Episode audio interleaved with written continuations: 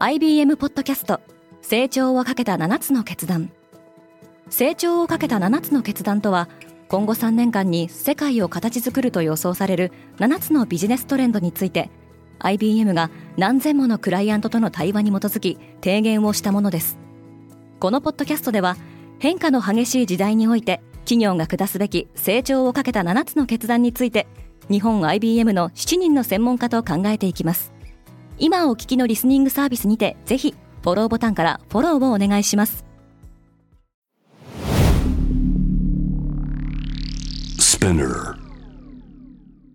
Good morning, ケリーアンです。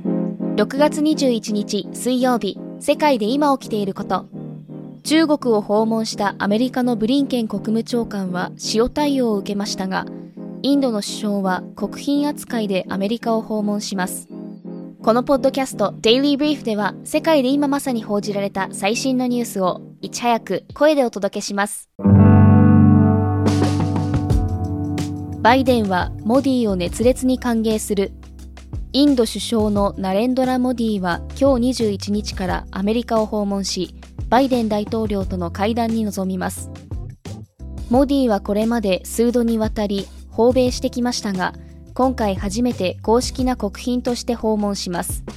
モディとバイデンの議論の論点としては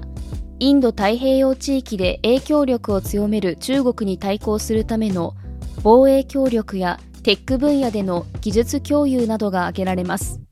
バイデン政権はインドとの関係を深めようとしていますが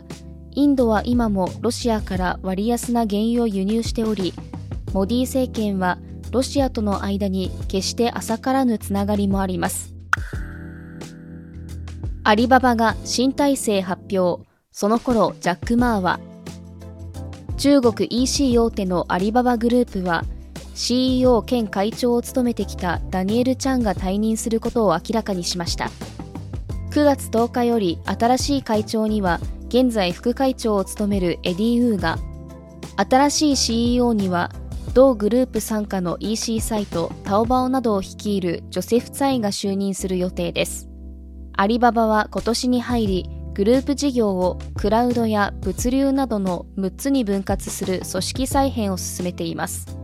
一方アリババの共同創業者ジャック・マーは17日アリババの本社がある中国広州市で開催された数学コンテストに出席。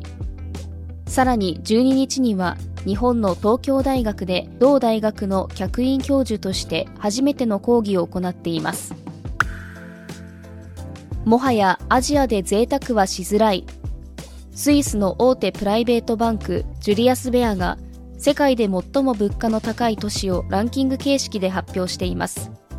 このランキングは高級車や高級住宅地など富裕層に特化したコストを基準に作成されています。今年栄えある第1位となったのはシンガポールで上海、香港、ロンドンと続きます。ちなみに東京は8位から15位に後退しています。エストニアで同性婚が合法に。エストニアで2024年から同性婚が法的に認められることが決まりました。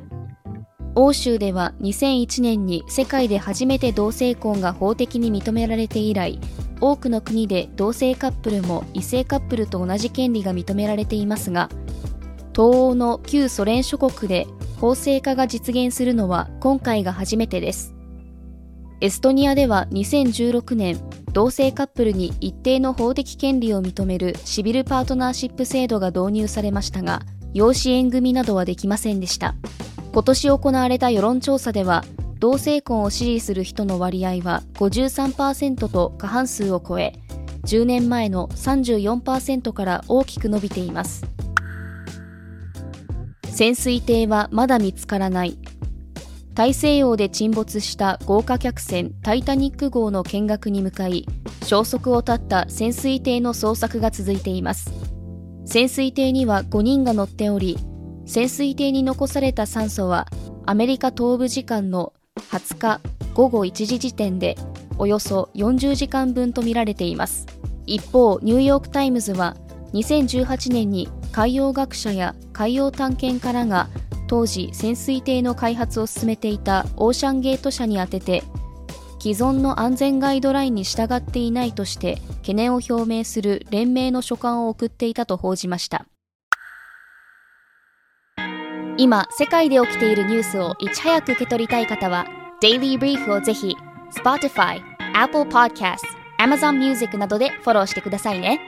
リスナーの皆様の応援により Daily Brief は徐々に魅力的なコンテンツにアップグレードしていますこれからもこのポッドキャストを周りの友人や同僚、SNS などに共有して応援していただけると嬉しいです。感想などはレビューでお待ちしております。ケリーアンでした。Have a nice day!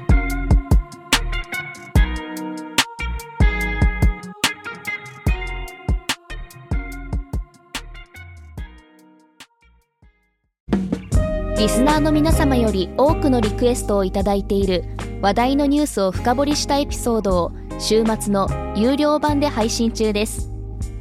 今なら1ヶ月無料トライアルを実施中詳細は概要欄に記載していますこの機会にぜひ聞いてみてくださいね。感想ご意見もお待ちしています。